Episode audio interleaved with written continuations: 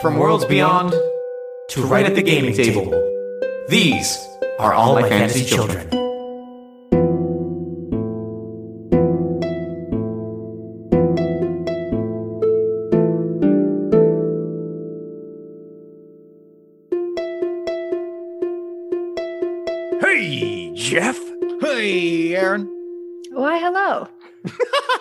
We have, that's right, everyone. Welcome to All My Fantasy Children, the greatest podcast of all time.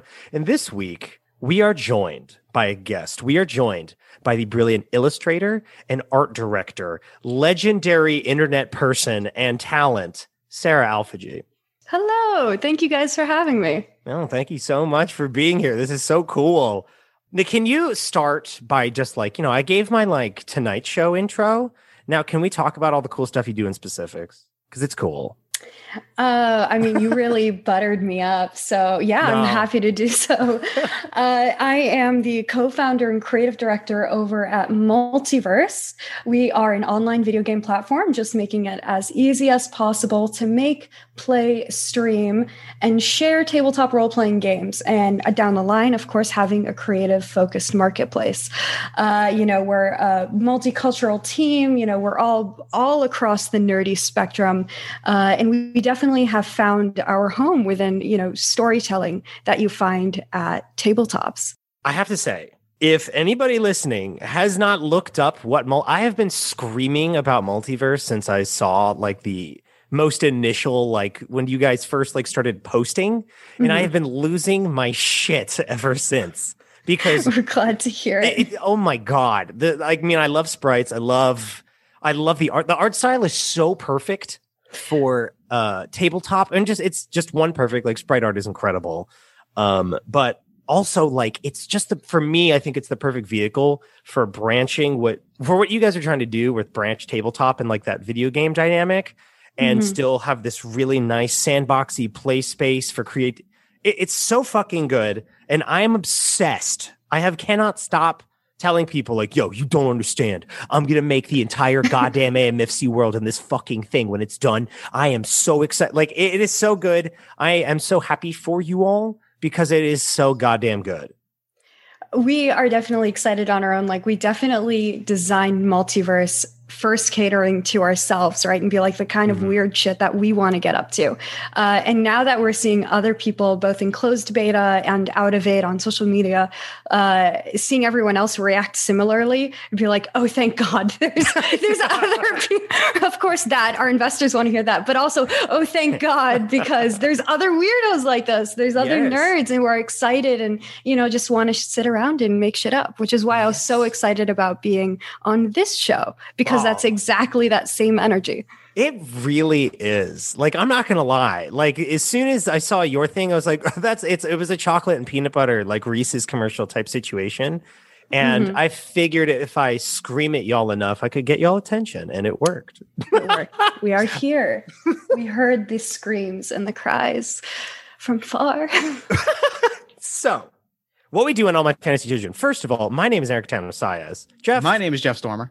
And we're about to make the greatest story of all time with our new best friend Sara. And what we do is we take a listener submitted prompt. We spin that prompt into a fantasy character, world detail, location, myth, legend, what have you, and use that to fully develop, continue to develop a fully fleshed out fantasy world that we have called fantasy. So, but first, we'd like to start with fun conversation because this is a podcast. And if you don't have bits, you ain't got nothing. And I'll start with you, Sara. What is getting you excited this week? Can be What little, can be big. getting me excited. I, I'm the kind of person who likes to think about, you know, just the little things, the little niceties here Mhm. and there. Uh, and for me lately, it's been, um, I, I'm, a big history nerd. That's kind of Uh-huh. like my whole jam. And I've just been eating up like nonfiction comics and seeing how people sort of like blur the lines of like what what a depiction of a real situation is and then you know kind of deciding how they want to share it with other people so Mhm. i've been reading uh, a lot of joe sacco i've been reading a lot of sarah glidden lucy Knisley so these are comic artists who are taking their own stories or the stories of others um, and then reimagining it you know on the comic page Obsessed. which works for me as a comic artist as well Yeah, I was about to say you are quite the illustrator. Um, and it is something that like I have a lot of friends in comics land, even though I'm not like I don't draw. And so, like, I have always just been enamored and like uh, in awe of y'all's power and ability.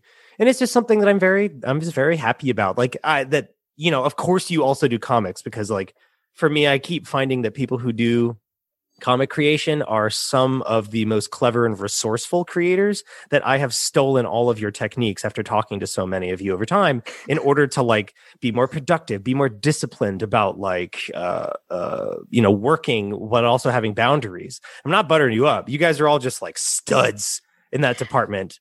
I mean, I just got out of a 300 page graphic novel, and it's like there are just not enough hours in the day for comic work unless you are doing all of those things. Uh, it's it's not something I'm rushing to go back to anytime soon. So now it's just really, really nice to sit back and enjoy comics, not as a creator actually, but as a reader. Like mm. that is a very mm. special feeling to me, especially as someone who works in the industry. Being able to turn off that part of my brain is like a luxury. Yeah, I completely agree. I know exactly what you're talking about. Uh, true story. I actually um, you you said so I, I got very excited hearing you talk about nonfiction comic uh creators because uh I I for Aaron I don't know if I've I'm sure I've talked about my college education on the show before. Very actually very briefly and it needs to like, be spoken about more. Okay, good because I actually majored in comic books in school. Um, and you major in like, comic books. I majored in comic books. Uh, it cool. is my it is my secret my secret weapon. Uh, and like a not the first comic book class I took as part of my comic book curriculum was a nonfiction class, and uh, it was an incredibly good experience. It really set me on a way. Uh, for context, can I ask you something real quick? Yes, please. Um, did they say you majored in comics, or did they like fancy it up? Because at my school, you could specialize in sequential narrative, and that's how they kind of disguised it. That's how they pretended it was something bigger than it was. I'm but pretty it, sure I majored in sequential. Na- so it's it's so what I have is an English degree with an academic focus in what I'm pretty sure is sequential narrative. But mm-hmm. I also, it was also at the point where like, uh, because I had made, I had focused on this very odd and specific thing. I, I know at some point they were just like, what are you made what are you majoring in jeff like none of this makes sense and i'm like i'm majoring in comic books i i had to make mm-hmm. this into a thing so i went to ohio state right when they opened the Billy Ireland Comic Book Research Library. It was the first acad- first like academic research library for comic books in the country. Uh, the, the big thing when I first went there was that Jeff Smith had donated all because he lives in Columbus, so he had donated mm-hmm. all of his like stuff. Like he had just literally been like, I have a garage full of old student newspaper comics mm-hmm. and bone like but and old like ink pages from bone and he just was like do you want these? And the and, answer is of course yes. Yeah uh, reluctantly the school was like reluctantly we will accept all of these old priceless jeff smith originals. And so like i was very lucky to get to go to get to major at like in a place where that was like an option mm-hmm. at a time when that was not an option in a lot of places. So that is my my pride and joy when i say that i i majored in comics and uh one of the like we stu- I studied a lot of the nonfiction like comics journalism stuff, and um, it is some of my absolute favorites. I was a uh, I, I was like an assistant librarian at our art and design school back like this was about six years ago, uh, and that was truly like I didn't realize how good of an experience that was because I essentially got paid, you know, my measly $11 an hour mm-hmm. to sit around and read comics all day and Fuck read yeah. art books. Incredible. And and that I definitely credit to like my my passion and my joy of it. Uh, it's a lot of it has stayed with me. Yeah. Absolutely. Jeff, do you have something? Oh, sorry. I don't. I did not mean to interrupt. For sh- Aaron. I'm Aaron. trying. Hey, man, I'm trying to do transitions. All right, let's do the transition. no, no, no. No, um, no it's it, the, moment, the moment's ruined now. It's fine. It's fine. I'm editing all of this. Jokes on you. Um, uh, please, you cannot. I ref- yeah. You have invoked the podcaster's code of saying you're going to edit something out, That's which means true. you have to leave it in. Well, fuck, uh, Jeff. What's getting you excited this week? Uh, well, comic books for one thing. Um, mm-hmm. I've been working on a game uh, been working on two comic book games. Uh, one is a. I'm working on a follow up to Anyone Can Wear the Mask, uh, because I finished a superhero game and I said, like, what do I want to do? Is another superhero game in the exact opposite direction. So anyone can wear the mask was my Superman game, and so I immediately turned around and went, uh, started writing a very small and light, uh, like Bronze Age film noir superheroes game called Dominoes, and uh, it's all about like, uh, you know, your your questions and daredevils and all that stuff Mhm. and then I I picked up another game that I I kind of I think it's it's done now. It's in like the editing process. I finished it and like that one was a a game I wrote about a comic book that I then reflavored about some different comic books for personal reasons. So there's that and then the other thing that's getting me excited is uh as Aaron knows, I am extremely up to date and current on all pop culture trends. One hundred So- percent. You you have another show that's called "What's Poppin', Jeff." I do. Uh, and this and what what I've been watching, uh, the, the the the new hip thing that I've been watching is a TV show called Boardwalk Empire from 2005. I maybe? don't I don't want to hear about this. An extremely timely reference. Right? I you know we we were like it's it's time now to get into wait for it to get into into 2009's hottest prestige Fuck's sake. television show. I am Um, checking the New York Times archives now for it. How did the people feel? How did the people feel? I feel like it's great and I've been loving it. So th- those are the two things that have been getting me excited this week. I love this very much. I'm trying to Um, do the math to see how old I was in 2005. Don't tell us. so I so I looked it up. It was not 2005. It was 2009. 2005 is probably might be when the Soprano. No, that would have been mid-season Sopranos. So it's 2009 because it's the year after Sopranos ended. Which now that I'm thinking it through, is 2009. I was 2009. We're talking about. 2009. Oh God, I was like 19 years old. I think I was 19 as well. I think I was 12. Moving on. Transitions. so, what I was excited about is honestly, I've been really jazzed up for this fucking episode. And can I tell you, listeners at home and Sara, when I sent you this prompt, you sent me like the most dope picture of a giant fucking sword. And I am so excited to make this. Like, I have been hyped. I love guest episodes. I love making the show. And I'm really excited about banging this one out and really like making something really cool. So, Mhm. I'm excited to do this because the prompt this week comes to us from our Discord, and the prompt comes from Drifter. Prompt is the biggest sword. Good prompt. Good prompt. It is a good prompt. Now, Sara, what Very is the first thing that pops into your head? Like, do you have any initial ideas? Uh, anyone familiar with my work or my illustration things, my whole jam is, you know, girls with swords. That's kind of my thing. Mhm. So immediately when you tell me, you know, the biggest sword, I have to ask for who? Mm, Mm. mm, mm. Okay. Now, how big? Like, are we talking like, uh, is it like city sized or is it like mountain sized or is it just like, you know, like a big, big hand, is big fucking sword? Let's start with big fucking sword. Okay, so it's like mm, you know, like uh, like the Buster Sword from Final Fantasy VII. Like it's big as fuck. It's not. So you're saying not mountain? I'm not saying not mountain. Oh, oh, okay. Hmm. Hmm. For whom? Do we want to say it's for a giant? Like, is this for a big person, or was it left behind by a really big person, or thrown somewhere by a really big person? Did it arrive like a comet to the planet? So if we're going to ask for who, maybe in that case, we should go in the opposite direction and we have to ask where. Is it sheathed? Is it, you know, left? Is it placed? You know, Okay, because you care about who holds swords and you care about what direction they're going in. It's Mhm. true. Those are good questions. Do you have any preferences? I have to say, I'm Yeah. a big fan of of swords. I, I like. I, I'm big into Arthurian legends. Same. Thank you. I was secretly praying that you were going to say that because I was like, I fucking love a sword in the stone. Somebody pulls it out and like, you know, it was theirs the whole time, or like Mhm. they're the or, next. or better yet, we're talking about the other legend where you know, Lady of the Lake. We're coming Ah. out. Yeah. Fuck yes. Okay. So I am I am down with this big motherfucking sword. Like someone pulls it out or is granted it, and it's like can only be them type Mhm. thing. And so I throw something out please, God, yeah. because I've got a, a, a thought and a direction that I want to throw things in. I'm just gonna I'm throwing a curveball Oh gosh. and we're just gonna it. let it happen. It's not a sword at all. That's the curveball. No, it is a sword. My pitch is that it's a sword and that it's a big sword and that it's a sword that is so big that on its hilt or its um the hilt's not quite the is the hilt the the hilt is the middle part. I know the hilt's the handle. Uh, What do you call the middle part of a sword? the flatty, the the the the chunk. Um, s- what do you type in for Google for that sword anatomy? Like, sword anatomy. I've drawn so many swords. I could not fucking tell you. The, Okay. the thing in the middle, the blocky part in the middle that separates the sword Uh, from the so hilt. you were close when Oh. you said the flat chunky bit. It's called the fuller. oh, Okay, there we fuller. go. The fuller- I'm not gonna on- call it that.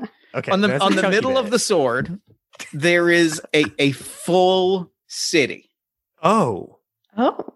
Fuck! Like, so like, it is a large enough so like I am picturing like Empire State Building buried into the earth and there is like an entire city that is like built Mhm. on onto the hilt of this sword that like Mm. runs down into the ground. So direct, just visual wise, are you like so? Because this is giving me um like Evangelion Tokyo when it goes underground into the Geofront feel. If that reference means Yes, anything, that- I do. Okay, Okay. listen. listen. I, I may have been young, but my my generation, my people, we had YouTube. Uh, You know, we, we did watch it. I, so I no, I would never imply that. I meant uh, my, my it was more for Jeff. Uh, Jeff, have you seen Eva? I See, that's what that's no, what I was no, asking. no, Sara. no. My answer is yes. My answer is yes. Okay, because you and I like uh, were of an age and a coolness level that obviously I saw Eva.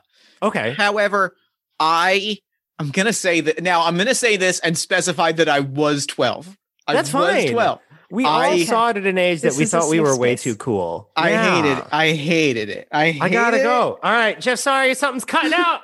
Oh no, nerves calling me. They calling me. I, I, gotta I go. may be on his side for this one because I watched it at 16 again when I thought I was cool enough to You, watch th- it. you thought you were. Uh, you thought you were smart enough oh and I'm cool like, enough I for. to- got it. I Ugh. heard the hype. I'm into You the designs, and then I was like, I don't I was get like, the this weird is just- robots. Okay, this is just fine. a That's kid fine. being sad. Like this. Okay. Mhm. And like as an that's adult, I want to go back and that's the thing. As an adult, I would love to go back and Yes. watch it Mhm. specifically to re-experience and to know like now that I know the story that the creator hated their fans so much that the That is back correct. half and movies Yes. are an extended middle They're finger. literal fuck you to like the fan I base. want to experience that. It's It is- just yes. I watched so yes, I'm familiar So- with the reference. It's just it it it does not have the meaning to me that I think it has to you, Aaron. okay. But if we're talking, uh, so now we're thinking of, of sword as like, you know, it's part of the landscape, right? Mhm. So we're thinking of it in this kind of like geographical sort of way. Um, you know, the visual is there. So now that we are talking about Eva, I'm like, are we going giant robot? See, You say fantasy. So here's the thing about our show. If you kind of like say it and throw it out there, we're going with it. So So That- uh, yeah, I, I have a thing to roll with that. Like I want to roll with that and push it in a direction. Giant Robot City? If the sword it is if the sword is not the robot, but like if and coming back to the idea of a sword in the stone myth, Yeah. if the entire city has to come together to pull this stone, like maybe not like not literally like like not like hugging a wall of a building and like "Yeah," but like more specifically like coming to like if the if if the if this entire city that lives on this this this hilt of this sword can i pitch that this city's name is hilt Of course. I I, was gonna call to. it I was gonna call it Chunkington, but you know, the hilt the hilt is fine. And I Um, think that's so poetic too. It's like we live on the hilt. This Yeah. is the hilt. This is the hilt. This is where we live. And like all of hill like every person when when when something happens, and we'll kind of talk and and what I'd like to propose is that maybe we explore what it is.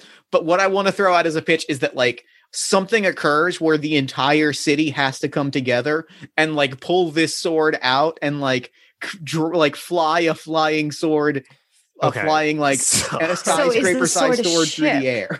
Is it a ship? Is an interesting question. Because I have this was my pitch, Jeff, Yeah. is I am seeing this sword stuck in the ground, right? And the city Mhm. is in the hilt. It's called Hilt. Mhm. I was seeing a literal ruined uh, just a single robot arm still attached to the handle holding it. Okay, that's very look. cool. I love And that. and my first thought was giant robot, do they have to complete the robot and like finish this fucking megazord to Mhm. pull the sword out? And why would they want to do that? Because it literally would be uprooting their city. But okay, so instead of going up, why aren't we talking about like, you know, because we're talking about the hilt now. And in my head, the hilt's kind of submerged into the earth in such a way that you're you're mainly focusing on that top part. Now, why doesn't the city exist below ground? Mm. And you know, maybe these like compartments and these levels and stuff like it, this is a below ground situation. Love and it. now it's about the people coming to the surface. so they want to come up. Maybe. And the only way to is to pull the damn the this fucking sword out. Mhm. So then Hmm. I I kind of want to revise this pitch that I threw out in a very interesting because like coming back, I keep coming back to the sword and the stone idea of like pulling the sword out is this magical thing. Mhm. What if that thing that I described is not the culmination of the story, but the start of the story? Like Ooh. this was a group of people that this was a sword that was so large that it held a city. And in a moment of great need, like this city channeled something, some magic that was in the air and commanded the presence of this sword, right? Like brought the arm that holds it to life and like held on, held on and like stayed low in like hidden compartments and commanded the sword and like stabbed something with it and have spent like years like living throughout it and now like have to find a way to pull the sword back out either because they have to use it again or just because like it can't stay down here forever like maybe the Mm. sword is starting to erode and like you know maybe or maybe they need it to use it again or like something like that but like they So did this they did this follow-up- magical thing and now they have to undo it so my, this is my question is Yeah. like the current generation of of the people in in the hilt are they aware of this idea that the, of the capacity for it to be lifted out of the ground or is this like you know legend has it or like no one believes those old myth situations I like the second one. i love the second one i'm all Um, about the second one Um, because my my first thought is, where the fuck are these people living in a sword? Is it just like where they ended up, or was it like they took shelter from something set up in a sword? It's underground. Like, how did this start? You know what I mean? Like, if this is a legend, all this stuff, that means that, like, kind of, if it's true, that means the history is lost. You know what I mean? That Mhm. means the fact has become myth over time. And like, why? It's just like enough time has passed of people living in a sword you know, or on the edge of it or Mhm. inside of it or something? Is it something that like, you know, is the outer area of is the area around this sword dangerous? And are these people sealed in? Like, you know, did some they seal themselves away within a sword? You know what I mean? In order to protect themselves? one aspect of this that I find really interesting is like there's this verticality for it, right? There's that tip of a sword. So at the very top of the hilt, I have no idea what it's called, and I refuse to check. Um, As I look at the But- anatomy of the sword, i I'm like, googled it and it's called i googled it it's called a blorf that's not ah the blorf. excellent work. Uh, but at the top, so so we have this idea of potentially a hierarchy, right? Who's at the end? Who's at the tip of the sword? Who's at the very top of it? Who sees the landscape and who can't see the landscape? Yeah. potentially. Uh, and I, I do really like that detail you mentioned in before about erosion. And like Mm. perhaps like now they're confronted with a reality they've never faced in, you know, since in living memory, right? The the sword is not is no longer like standing so tall and above the horizon. Now they're like losing their homes, something like that.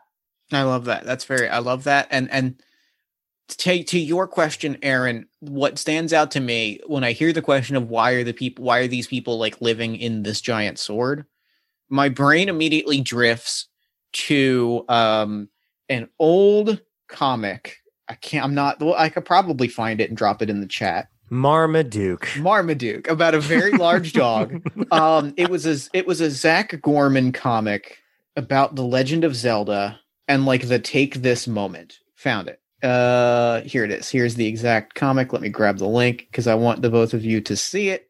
And and basically, like uh, for the listeners at home, it is like the moment in Zelda of like it's dangerous to go alone. Take this.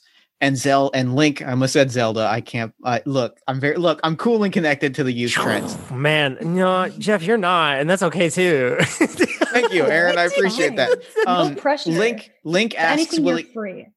Link asks, "Will it keep me safe?" And the, the old and and the old hermit says, "No, there is no safety to be found in a sword. A sword brings death. It does not give life. It is a responsibility, a burden. This is no gift. It is a curse. I hope one day you will forgive me." Damn.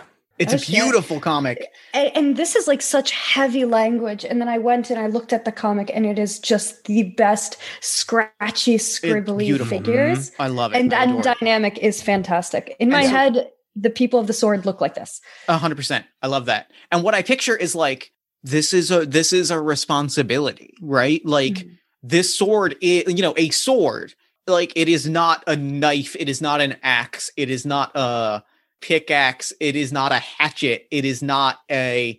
It is not a tool that is used for other things. A sword is unique in that it is first and foremost a a weapon, right? Like it is among all of the the the weapons of that nature like it is unique in that there are very there are very few like uh, it, like like like a pro, a full on like big honking sword is kind of identifiable first and foremost as a weapon in a way that a lot of other things can have that other first and foremost use and so like a group that like formed in this city because we have like this this is an object that has this potential and we are watching over it Mm. Mm. Okay, I I have a, I have a thought about this. yeah Um, my my initial idea, and tell me what you think, is like long ago, people um needed protection from something, or they were facing some kind of natural disaster, something, and they sealed themselves away within this sword to keep themselves safe. And now, if they don't use the sword, and perhaps in order to use it, they can no longer live in it. So they're sacrificing safety and security of being within the blade in the side hilt in order to challenge what's outside of them, outside of their world, and face the actual danger. But in doing so, they won't be able to live in the sword anymore. On a similar note, I'm just really interested in this idea of of transition. You know, a sword Yeah. sheathed is one thing; a sword out is also a, a provocative action. And I also think that we've been thinking of swords and in you know weapons like this in a very Western context. And I actually propose um, the the a different, a slightly different interpretation that you often see in Persia and in the Middle East, Mhm. where they have actually the sheath of the sword looks curved. It looks like it should be impossible to take that sword out because the idea is that you're not supposed to pull it out unless you you need to defend yourself, right? Mhm. And so that very action of taking it out is is the major transition. Yeah, So- I, I I adore that. It's that idea of like, and I think that ties in really nicely, a with what you're saying, Aaron, of like. There, there's this big undercurrent of like what you're saying, Sara, and what you're saying, Aaron, and like what I'm, what I'm, what I'm picturing with like lifting some, using this magic to summon the sword, which is, to put it simply, there's no going back, right? Like when we do Mhm. this, That's it. that's it. Yeah, that time is over, and the sword has been drawn, and we can't go back to where we were before in one way or another. And I Maybe. do want to touch back on uh, a point one of you guys made of like, this is the start of the story. Like, Mhm. what happened before, uh, you know, it's part of the lore, uh, but now we have to focus on this next step. And Yeah. I like the idea that they might not necessarily have a say in it, right? Like, this is happening and they better be ready for it. So why do they have to draw the sword? Why is this thing got to get swung? I am picturing something like to use another timely reference, like the 1999 classic film Armageddon. Um, like I'm picturing like a giant asteroid or like you know Mm. massive portal or like a quasar, like a like a a tear in reality that needs to be like sliced through, like some cosmic level, some natural disaster event that can only be like uh like put to rest with this giant this giant magical cosmic megasword is what i'm picturing. And what I'm thinking is tying back to Giant Robot, Mhm. but not not literally. But what I'm thinking is in our Eva discussion is the arrival of maybe some sort of presence, some entity, and it takes a it, it like as opposed to like with the same idea, the feel of a meteor, where like you know it's coming. what if it's like a giant, not suit of armor, but like some giant, giant thing out to do no good that like it maybe wants to use the sword itself. Maybe it wants to pull the sword out and do something nefarious with it. And it's like, well, we have to draw on the this in order to, you know, save ourselves. Maybe. I am curious of the fact where it's not about you are making the conscious decision to like build up, you know, your own version of a mech to fight the other mech, but rather uh per, per, but perhaps it's this idea of like so you guys have watched like voltron right or mm-hmm. uh yeah so this concept in voltron of like someone is the sword someone is the arm someone is mm. the leg mm. right and it's like this sword does not want to be wielded the people of this sword do not want to be wielded so maybe it's that that tension of like um you couldn't be powerful enough to pull the sword from the stone from the hill whatever but uh are is the sword willing to choose you? Because that's always been the other aspect of like arthurian legends right? Yeah. it's like are you worthy? Mm. Mm. i am about it. Now is it wielded by a person by everyone? Is it a collective who uses the sword? You know what i mean? Because mm. it's big. Like you know? I'm i'm a, i'm a i mean i have a preference but i will throw it to the both of you before i voice my preference. I have no idea. Honestly this one's tough. Um it's really a big sword and if it's going to get used, is it by one person? Mm, if we're going to head away from the mech section, and this is this is more of a throwaway idea, mm-hmm. uh, and so kind of thinking of like of the landscape and stuff. It's like maybe this is the the sword of sleeping giants and they have awakened again. They are returning to battle. But it's like in their that. slumber you know these lands these uh, hills and all the forgotten weapons or whatever they've been sheathed they've been waiting but the people of the hilt don't want to be wielded again. So then it becomes this like tension perhaps I really like that. That there is some kind of outside this legendary, like, you know, the people inside the hill live in there. You know what mm-hmm. I mean? But there's outside around them, it's this like, you know, there's a giant spear somewhere maybe that no one lives mm-hmm. in. But like there's long ago there were dueling giants who battled and you know, had their Keyblade War, and now like there's people living in a fucking hill, and they're like, no, I don't want to participate in the Keyblade War. Mm-hmm. Is it I, something like that? I, I have a I have a pitch, and this shows where this shows where my head is at because I'm coming back to the things that excited me this week. Because uh, of course, I, my reference point is a weird is a weird throwaway backup comic from an old DC comic. But what I picture here is there's an old Vega comic, Vega being an old DC sci-fi book where it was like a, a society like and, and, this is also another reference point for this is uh, also an episode of Futurama that had the exact same plot um the idea of like a a like playing with time scale with time time scale as well as like physical scale if it's like if it's like there was something like it goes in cycles right? Like what i'm what mm-hmm. i'm picturing is like a thing that goes in cycles right? Like some living cosmic event right? Like a a living a living a living collapsing star black hole like floats towards the earth or towards fantasy or towards this the the, the space that we're in.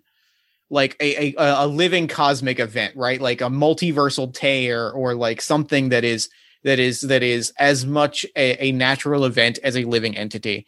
And like with a cycle like these sleeping giants rise up fly into the vortex that is this being and like do battle with it and like push it back to the edge of the cosmos. And then it approaches again and we start the cycle over. And as this happens, generations upon generations are living in the in the ruins of this battle. And the the the the giant like the giants never will never never fully know, but it takes the it they, there's a symbiotic relationship where it takes the collective effort of this entire city to like lift the sword and like give this sword as part of this like cosmic defense effort Mm-hmm. Like it's that it's this it's it's a it's a very anime moment. Uh it's very it's very Goku very Goku spirit bomb moment yes. of like the giant is flying up and like what what the giant sees is that the sword that it the sword that it is meant to wield like flies into its hand but mm-hmm. what has actually happened is like an entire city of people have given up their home and their safety in this place that they have lived and that they may never see again and they have said like go do your thing go do your thing. We Mhm. have unsheathed this sword that can never be put back into its sheath and can never go back to normal. Go do your thing and do that which you were meant to do which is force back this this cosmic nightmare this cosmic nightmare dimension vortex in the hands of a sleeping giant that is sleeping no more Is this kind of like the mythology of like every 10,000 years, like light and darkness must battle to see Yeah. who reigns the next 10,000 years, that kind of thing?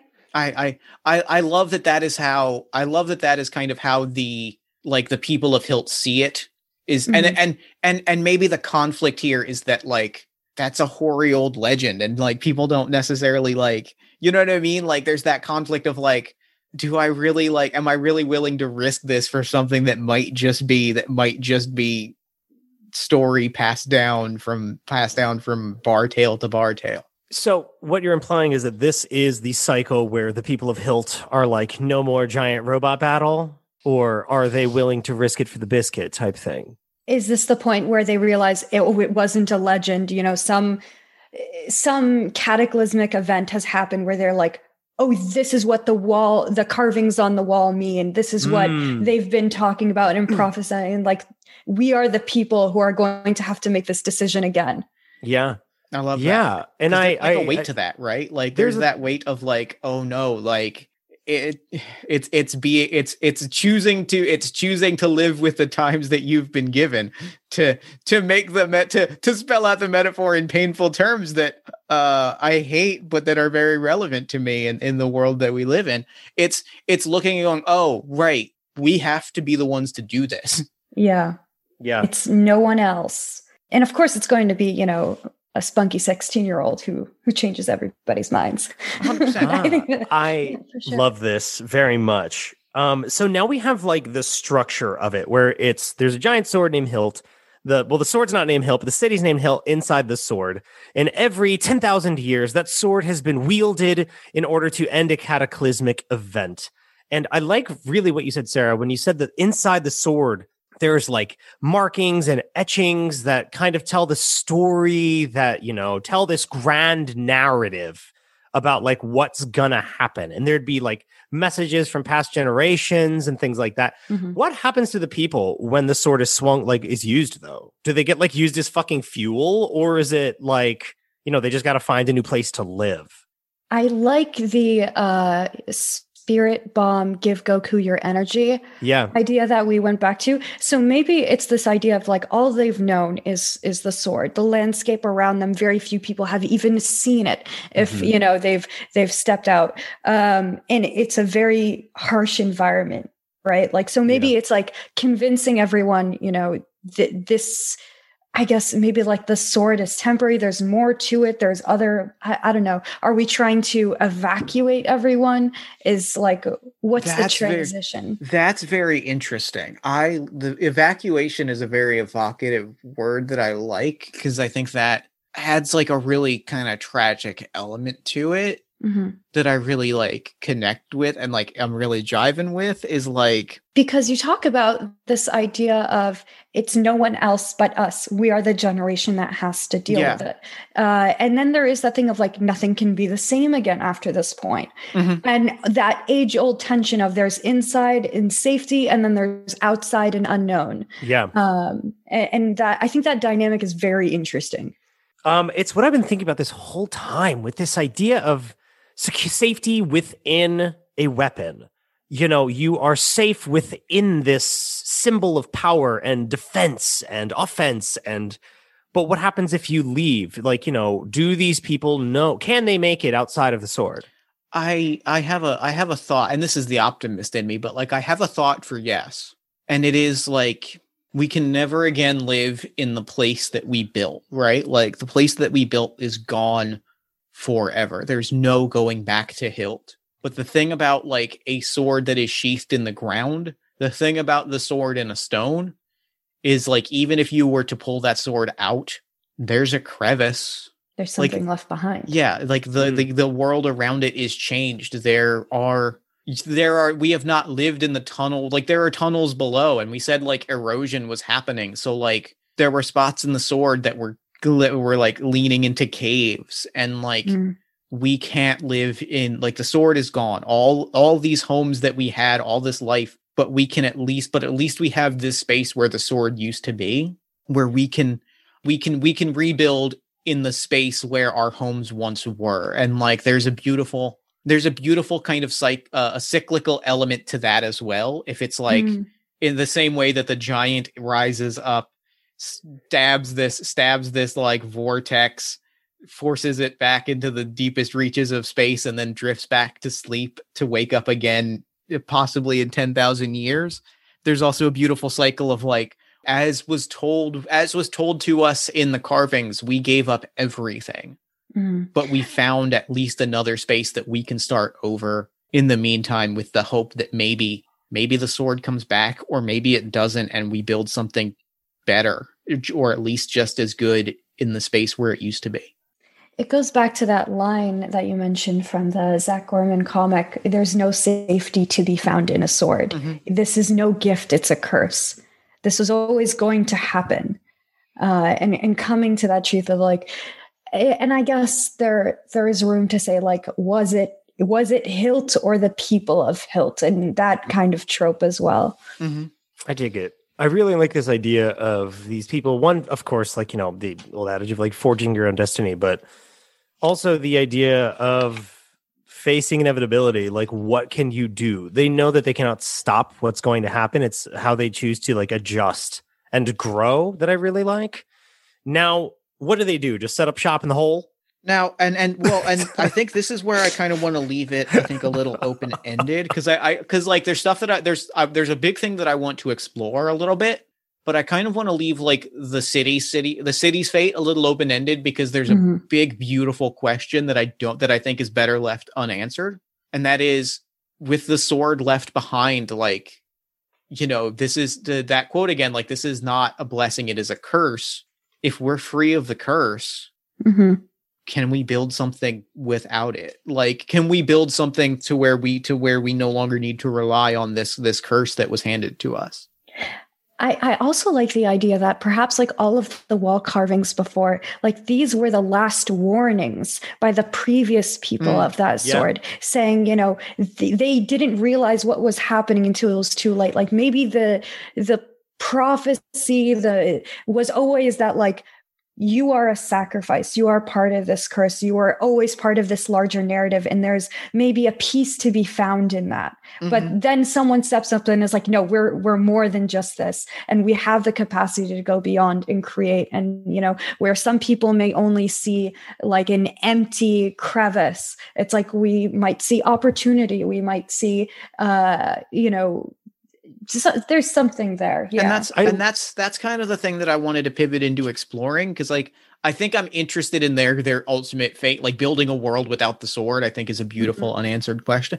But like the person that makes that decision and evacuates Hilt, that plucky 16 year old is like a beautiful thing. That like that's a character that's a character that I want to spend a little bit of time. I know we're getting close to we got like we're we're we're getting close to when we want to start rapping, but like that's the character that I want to spend a little time like getting into their head of like who makes this decision and ultimately saves the people of this city and gives them an option to build a a tomorrow that is different than the one than mm-hmm. the than the lack of a tomorrow that they were offered by fate.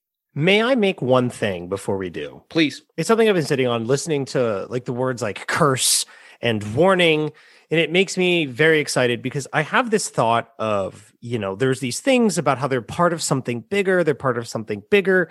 We're talking about the sword and erosion and these mm-hmm. people fearing and thinking there hopefully is another way. I think the people do get out. We have oh, yeah. confirmed that. They yeah. do they they do leave the sword behind.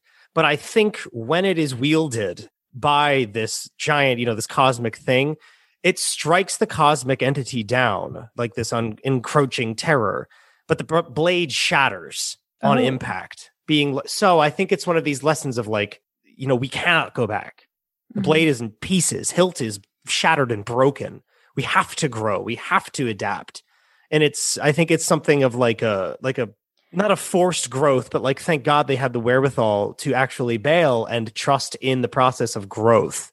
And there's also this aspect of uh, it will never be like things were before. Mhm. Yeah. And that's a have no good thing. Yeah. Yeah. And, and I do like this idea because we we talked about erosion and climate change and how we kind of like see some of these things in our Mhm. in our actual world. And I do true. I, I said the throwaway thing of um of you know a spunky 16 year old as a joke, but now I really think about it and I'm like, these are the kids who are seeing the signs who don't even have the life experience to be attached to how things have always been. Yeah. And so they're the most willing to accept a change, right? They're the Yeah. ones who are seeing the erosion happen before anyone else. They're the ones who are trying to ring those alarms. But perhaps, you know, the people who are who are at the very top of the hilt, you know, the people who are at the very bottom who have never seen the daylight, like they're not willing to listen. And I so love there is that. that tension. Yeah. Yeah, I and, I, really and that's love that's kind of the person that I want to like get to know a little bit is like, and and I I have I have a week I've got some some card prompts for us to like get to know this character, and we'll eventually give them a name. Um, so what I want to like propose, I, I like this idea because like I think that's a good hook for like this person that like has the one person that uh, raised the question of we don't have to like accept we don't have to accept our ultimate fate being stabbed in a in a giant in a giant sword into a living vortex. What if we just left? Yeah. Yeah. What if we said no to all of that? Mhm. It's And so 16 so, year old, like, and I love do- it. It's And- so 16. It's a beautiful 16.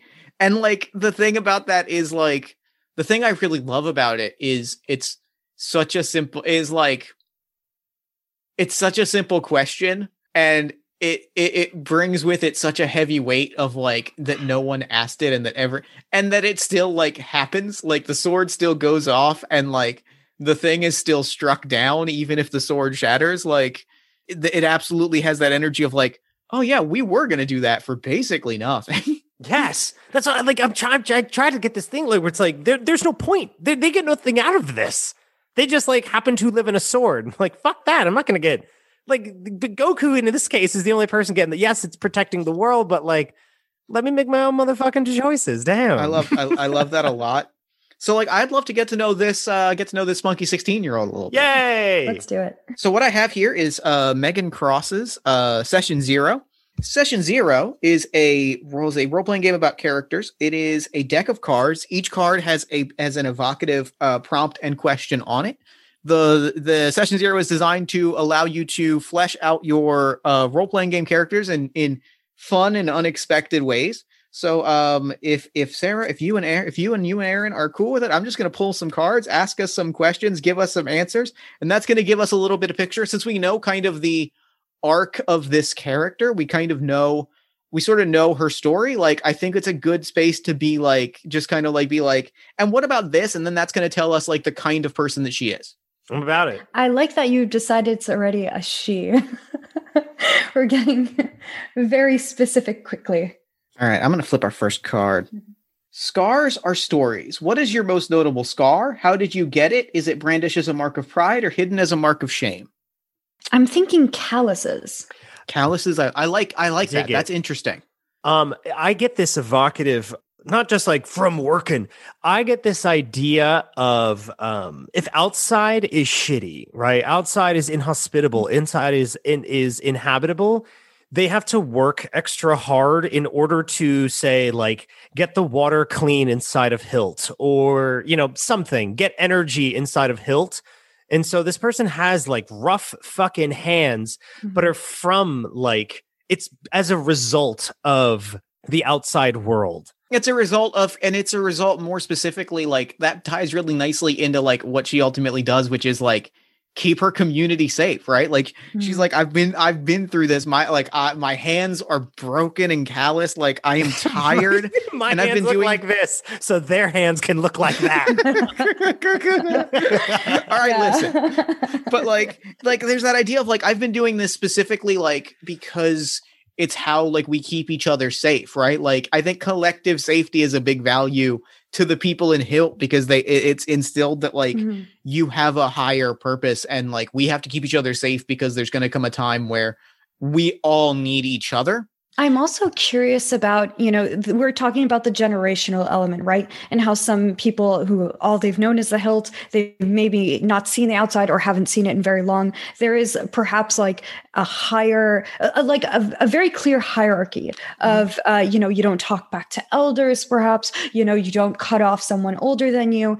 And I, and I also was thinking of, uh, where you think back to like the mining days in, in the UK and England, where it's like small children were specifically used to go into like tight corners and mining shafts and stuff yeah. like that. And so this idea of like your first experience uh, as part of this community might be like getting into the really tight tunnels that lead to the surface. And that's perhaps why, like, the youngest and probably least listened to people are the people who see the signs 1st mm-hmm. mm.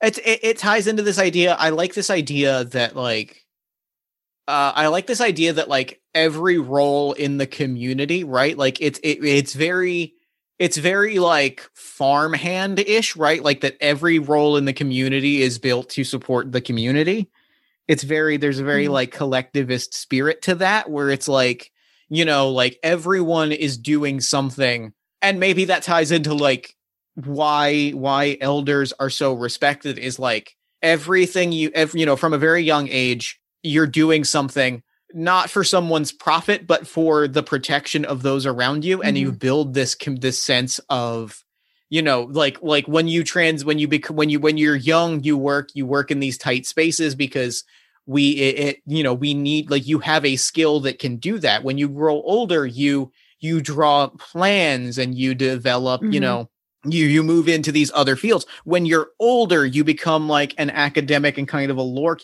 and like it's that mm-hmm. every stage of your life every every level of physical ability like it's they there's there's a role for you in service and in helping like keep keep this place that we live in safe I think that's very good. Like that's a very I like that that that that community spirit a lot. Um, something that I liked about the idea, though, Sara, that you had is uh, the idea of the young people have to do this, and that's why you said, and that's why a young person would be so spunky and about like this change. I feel like it's if you have to go into these tight spaces and you have fucked up hands and you're like doing all this shitty work, you would say think to elders like, motherfucker, I'm the one in these tight spaces doing mm-hmm. this stuff. Mm-hmm. I'm the one facing it, not you. You may have like lost touch with mm-hmm. fucking what's really going on inside and outside of Hilt. And like, you know, I, am the one with my finger on the pulse of how fucked we are.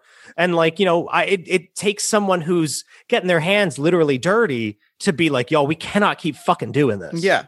There's and, another and, way. And this idea as well of like, so when you bring up something like, the sword is eroding you know like we are losing our home like the the collapses we're seeing in the lower levels are no mistake here. Um how dare you? How dare you disrupt this system that's been working? You you don't have the experience. You you're being disrespectful to your elders like all this stuff. It's mm. packed in so tightly like this is an efficient system for so long for these specific reasons and it's like bringing up the red flag it disrupts the day to day and it disrupts that hierarchy. And that is just there's no room for it. It's not even it's not allowed.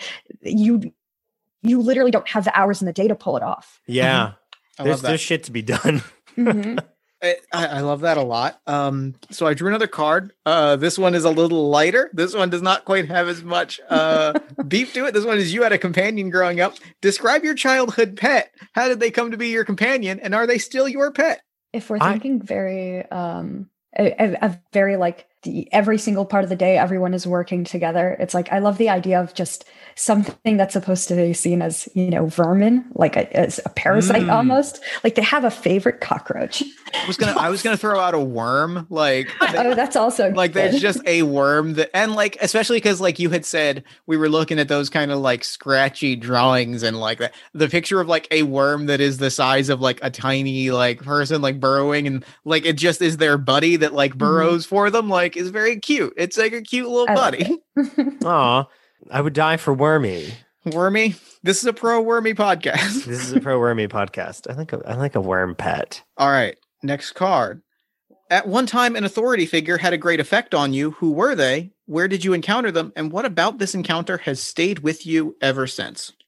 I have an initial thought. Go for it. Um, if this is like a this is a teen, I think um the person who kind of you know this the story of the sleeping giants i believe sara was the term you used Mhm. Mm. this is very good the the story of the sleeping giants is something that i think the the people the young kids learn before they like get to work where it's like all right we're about to put your ass to work and here is why. We have to stay the sword has to stay like you know because a lot of the job would be maintaining the sword maintaining its mm-hmm. integrity trying your best to keep it strong because the day is going to come that this our home is going to get used to stop a calamity.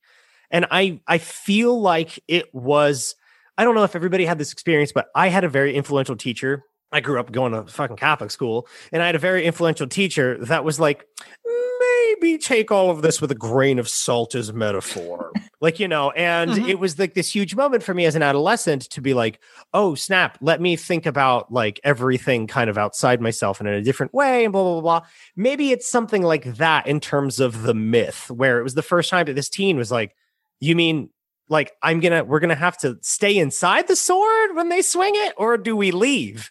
Well you never know like it happens 10,000 years we think it's we interpret the myth as this and so we're going to stay inside of it you know maybe it's something like I like that. I really, I, I love that. Mm. I love that it's it's a person that like put that doubt, like put that doubt in their mind in a positive way, like that, like just having that space to having that space to ask the question. I think is really important, and it's a thing that I think is really is valuable to foster in someone. I I love that Mhm. I love that a teacher, like a teacher, was like, and here's like, this is why, this is why it's important that we work on these things. This is why it's important that we contribute. This is why it's important that we all, we all contribute with these experiences. That said, here's some problems. yeah yeah i love it like i i just i like the idea that this myth is learned but also it's pl- a game of telephone. If it's 10,000 years this happens mm-hmm. nobody knows for sure what they're fucking doing but they're like i don't know etched in the walls is like generations of stories. There's oral tradition and there's like things in the walls that are supposed to instruct us on what's coming and what to do but who the fuck knows? How many and, years and I do like the aspect of it where perhaps like you know you hit a certain age and it's kind of like stopping to believe in santa claus right Or it's like we we know why we have to maintain this is because the roof will literally crash in on us like what do you think we're doing this for um and, and it's like their lives are so day to day. It's like you think we're worried about something that could maybe happen in 10,000 years. Like we don't even know when the first records were written. Oh, that's a brutal existence. Hills has become a cool place of people being like, you know, so I can imagine dissent in this whole like, yeah, you work because the the day might be tomorrow that we get swung to cut the galactic, you know, entity. Mhm. You're like, but it could be a thousand years from now. I might spend my entire life toiling for fucking nothing. and and what I love about this is that like we've created we've created a a pro, like a place with problems, right? We've created a flawed space, and what I love about it is like we've kind of like built this space where this character takes us to a place where they can build something that doesn't have those problems, right? Like Yeah. I think it's really I think it's great that like we're kind of learning that this is a place that is kind of broken because it means that it means that when our when our hero you know evacuates the city and makes this kind of big sweeping event that was never supposed to happen it means that not only did they literally survive it means that they are able to maybe like push against a lot of those values and go like wait this is not this is not good like this is like we can build some we can quite literally build something that is better for like our our our chances of survival but also for our chances of happiness I have Mhm. a name for this character, if I may. you may not Ooh, let's hear it. Okay. Oh. I just- Please. oh. please no please I I want her to be named Aixa Pommel.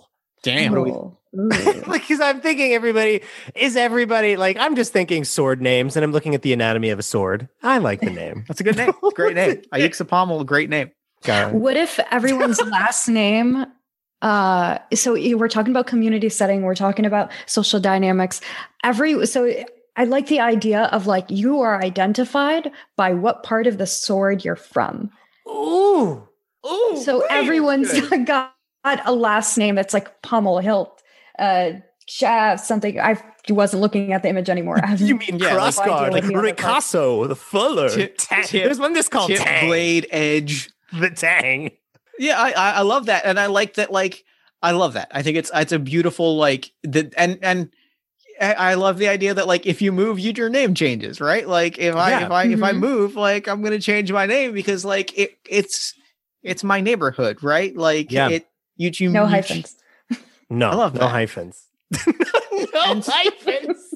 No And- hyphens ever. And so I have one last question about Aixa. okay.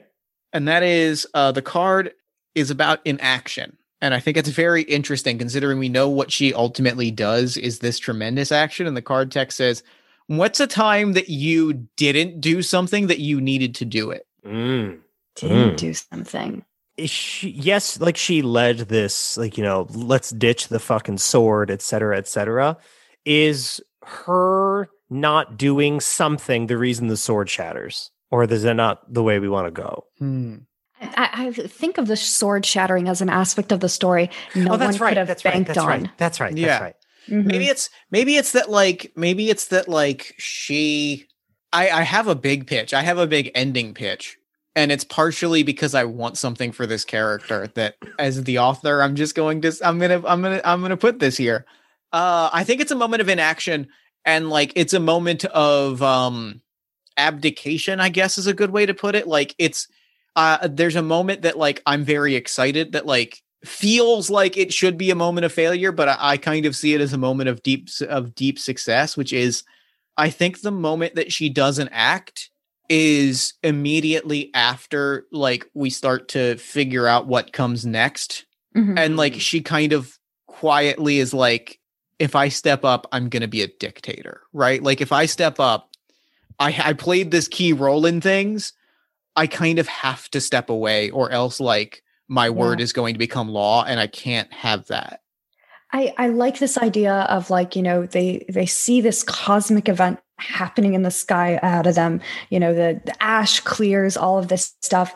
And it's like people start making way for her in a mm-hmm. way she's never ever experienced before. No one of her age her generation that kind of thing. And and realizing like like you said if she takes this opportunity she's stuck in that responsibility and mm-hmm. maybe like stuck in that in that idea of like this is a curse not a gift.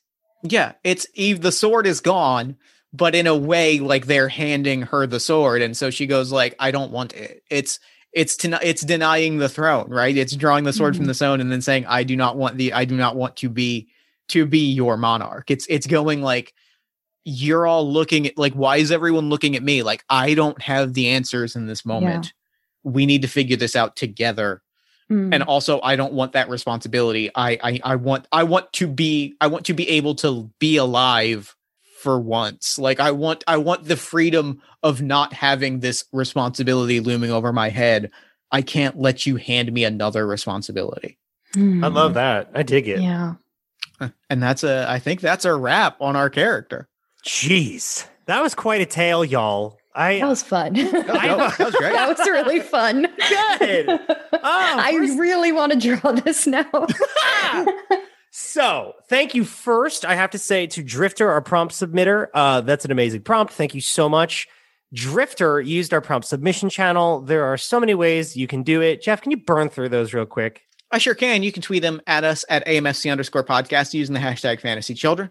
You can post them to our Facebook page at facebook.com slash all my fantasy children. You can email them to us at all my fantasy children at gmail.com, or you can go to bit.ly slash AMFC discord and post them in the prompt submission channel. And I got to say, thank you to you, Sara, for joining Thank us. Thank you so That- much, Sara.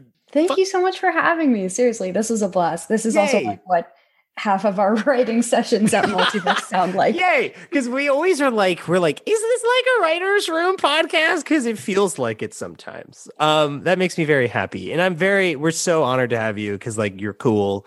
Um, can we talk about all the cool stuff you do one last time? Can we talk about multiverse? Can we remind the kids at home? Yeah, of course.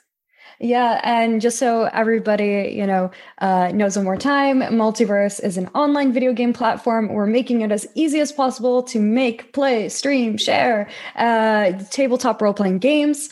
Uh, you know, we're taking this experience, making it way more accessible to folks who uh, love it but haven't had a chance to play. People have been playing for years and haven't had a chance to explore it and share it in different ways. Um, and you can hit us up on Twitter at Play Multiverse, on Discord at Play Multiverse. Multiverse and we got just a really fantastic community of GMs and artists and writers uh, and closed beta. If you're interested in that, you can hit us up on one of those channels. Yeah, I would recommend uh the they stream on the multiverse uh Twitch account. So if you want to see the game in action, be sure to catch those because it's the best way to kind of see how things work and see what's really going on and the you know the team is super like um, transparent about like what's going on and how mm-hmm. things work and you can ask questions. So if you're interested in it, watch those because a lot of questions get answered there and I'm about it. Um hey, thank you. yeah. Um, All My Fantasy Children is proud to be a part of the One Shot Podcast Network. The One Shot Podcast Network is home oh, just to a plethora of amazing tabletop RPG podcasts and shows. Um, uh, shows honestly like, hmm, Jeff, who are we gonna highlight today? Who are you feeling? Uh, who gets a, who gets a special treat? oh gosh, they're all good. I mean, it's true. I'm I am I am I have a fondness for a show called Design Doc, which is mm. Hannah Shaffer and Evan Rowland. Uh the original so designing long-term designing a sequel to their hit game Questlandia, and then in the short term, uh in the, what they're calling the new season of the show, designing a revised edition of the original Questlandia, doing sort of a week by week or bi-weekly uh like uh check in of how the design process is going. If you're very if you're curious about the world of like meat and potatoes like in the weeds game design i think it's a it's a it's an incredibly valuable like tool like learning tool because you're hearing people who have done this successfully going all right like here's our goal how the hell do we do this and i think that is a remarkably important and valuable thing to hear because I, I think it's easy to look at creative works and go, oh, well, that just must have happened. Like that person might just must just have a remarkable gift to do this. And I think there is nothing more valuable to young creative people than hearing people with an established, like uh hearing established people go, I have no idea what the hell I'm gonna do with this. Too like real. I think it's a remarkably mm-hmm. valuable mm-hmm. thing to hear. Damn that was a really good special treat. That sums up our newest segment on this show, special podcast. Treats. Also, I hear their audio editor is spectacularly talented, but uh, you know, who is it? Aaron, who do you think it is? I don't know, Jeff. There's a lot of people out there who edit podcasts. It's uh, I, I'll, I I don't know. All I know is that is that is that whoever this audio editor is is remarkably talented, remarkably hireable, and yet continues to be ghosted by certain chain restaurants who refuse to acknowledge his remarkably talented LARP Smith skills. Call out the Olive Garden. Um, bastards. Uh, what else do we talk about? Oh, Jeff, you have a second podcast. I do. Party of One is an actual play podcast focused on two player role playing experiences. Every week, I sit down with a friend. Uh, we play a two player game we share some laughs, maybe a few tears, and we have a really good time. Uh, I'm going to say this on the show because it happened today. Uh, Party of One was nominated for the uh, to the daytime Emmys. It was nominated for a daytime Emmy. We're up against we're up against Saturday Night Live, so it's tough. Yeah. Um, we were Party of One was nominated for the Good Games Writings Annual Goodies Awards. It's an uh an award that has been handed out for the last 10 years, uh recognizing outstanding work in games criticism and games like uh, journalism and things like that. Uh, so yeah, and I'm pretty, I'm pretty hype about that. It's a pretty cool thing to say. Congrats. Thank you. That's yeah, awesome. Thank you. What a cool, uh, what a cool person. Yeah, you can find new episodes of Party of One every Wednesday at partyofonepodcast.com. Lit. Now, we end our show, Sara, with a little thing called verbal hugs, where we talk about, you know, just little things that I think our listeners need to hear and that my ass needs to hear as well. Do you have anything off the top of your head? If not, we can go first too. I follow by example. Go first. Oh, gosh. Um, I have one. Man, it, it's it's pretty simple for me this week. Don't be afraid to kind of engage with the things that make you happy. I know I say that so fucking much, but where I'm like, don't give time to stuff that drains your energy. But I will also expand on it this week and say, um, if you have an interest in something or a passion in a field in a world engage with new creators and consume the stuff that more people are making. Like, for example, if you like indie comics, there are so many out there. And like, if you have been reading the same ones for three years, expand those horizons, try new things. Like, it's something so, especially in the indie community, if with any kind of medium, it's such a wonderful thing that these are not corporate entities. You know, these are people who you can say on Twitter usually, "Holy shit, I love your comic! It's changed my life." or you could buy merch of theirs and it's actually like benefiting one fucking person and like really can make a huge impact and it's really cool fucking thing and especially in the terms of like representation that you're looking for you can find people who are making things instead of like begging a giant corporation for crumbs you can be getting satiated by people who are really living and sharing their lived experiences and making art that reflects it. And that is dope. And it's something that I've been trying to do more of is just engage with tons more indie people. Um, and it's been great. It's been awesome. And I encourage you to do the same. I absolutely love that advice. Thank you. I love that a lot. I say a lot. Um, I want, I want mine, mine is, uh, don't forget, this is going to sound ominous at first, but I'm going to bring it back around to hopeful. Uh, this is going to sound extremely ominous, and we're going to come back around. I promise.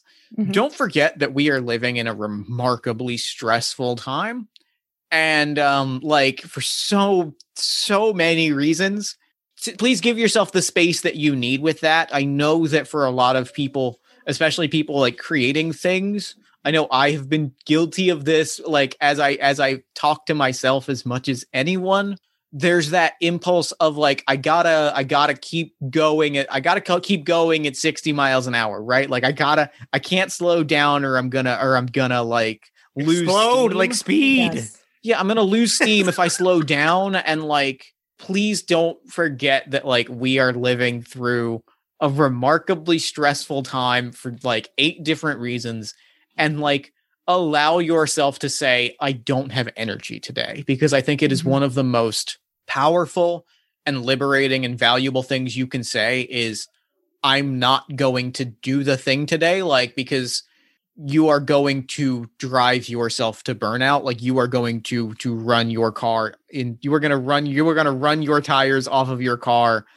Just like be kind to yourself and be be patient with yourself and you know like if your capacity is zero do you are i am I I am a podcaster, which means I have authority to say such things. I am giving you explicit permission to not do stuff if you're if you don't have the capacity for it.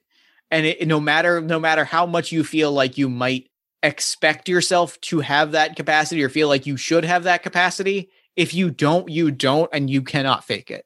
So don't fake it. Be patient and kind with yourself and give yourself space to turn things off if you need them. Dang. I really, really just am humbled and happy to hear this kind of advice being given out. And, and I wouldn't actually say it's advice, it's just reminders. Mm-hmm. Um, and on a similar note of, you know, being kind to yourself, being kind to others, whether you know them or not. I, and I would just add to it and say, it doesn't have to be a grand gesture. Uh, I'm a really big proponent for you know small kindnesses and you'd be surprised how much that ends up like changing your perspective changing your day changing someone else's day. And so you know i really ask everyone who's listening to just allow yourself or in someone else a small kindness unprompted you know in the following week whether that's paying for someone else's coffee or whether that's you know uh, just putting aside an hour for yourself to do nothing but read your favorite book um, definitely like try try to take that that guilt and weight and responsibility and and transform it into something that you know allows you to see someone else smile even if that person is yourself. I'm obsessed with that. That was concise and amazing and i really love it. Yeah i completely agree with that as well. Like it's tiny gestures like it is the key to making such a nice impact in people's lives and just being like that random benefactor that can change the course of someone's day Mm-hmm. I especially agree with that. I'm I'm with it. Sara, thanks again for joining us. Thank you. Seriously, it has been an absolute pleasure. Yay. Um, where can people find you on social media before you go? If you want people, people to. I think at this point with Twitter, I've I've made that decision. Um, yeah, you can find me at Sara Alfageeh, just my name, uh, on Twitter, and you know you can find my site and stuff through that if you want to reach out for any reason. Uh, you can see me occasionally on the Multiverse Twitch. We'll be sending out you know when those schedules are, and also say hello to me through the Multiverse Discord. Awesome. All right. Um, Jeff, is that all we do on this podcast? I think it's all we do on this podcast. So until next time, good, night night and good game. Hello,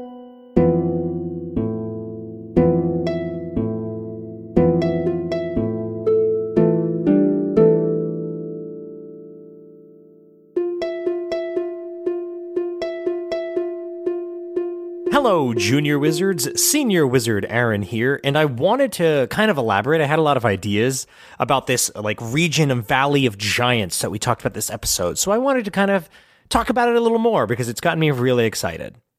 All over fantasy, historians have discovered evidence of giant armor clad beings known as giants whether it be shards of a broken gigantic plate mail, an entire intact helmet, or the tip of a massive building sized spear, artifacts of this culture have been found all over fantasy.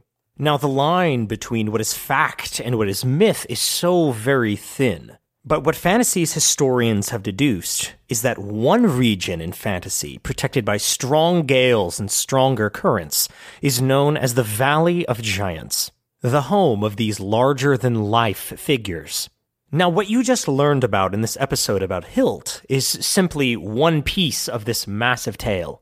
Like we said, the Valley of Giants is riddled with thousands of discarded blades, weapons, armors, buildings of theirs that reach into the heavens. Now, the evidence of giants existing all over fantasy means that they were not confined to the Valley of Giants and simply existed the same way as any other denizen of fantasy would. Now, what is most interesting is that some giants stayed behind in the valley in order to protect the world from something. That cosmic entity we mentioned in the episode? Yeah, that's it.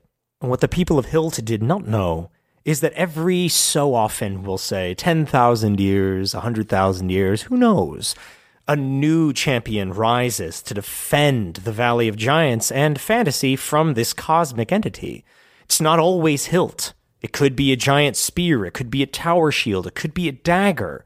One of the weapons planted into the Valley of Giants is drawn and used to defend the world. Hilt may have been drawn to defend the world before, but they are simply one weapon in the arsenal used to defend the planet. Now, before I go, I offer you one fun fact about the city of Hilt after they leave the sword. Now, generations have come and gone, years have passed, and the city of Hilt has been living outside of the Hilt for quite some time. And as cultures evolve, so do myths. If someone in Hilt is up late and gazing up at the night sky and sees the start of a meteor shower, it's up to them to start the Song of Arms. The Song of Arms is sung by the entire city, roused from their sleep, in order to celebrate the clash of the giants against the cosmic entity playing out in the sky above them. You know, just a fun world detail before I send you off. Thank you so much for listening to all my fantasy children. And until next time, Junior Wizard, good night and good game. Again.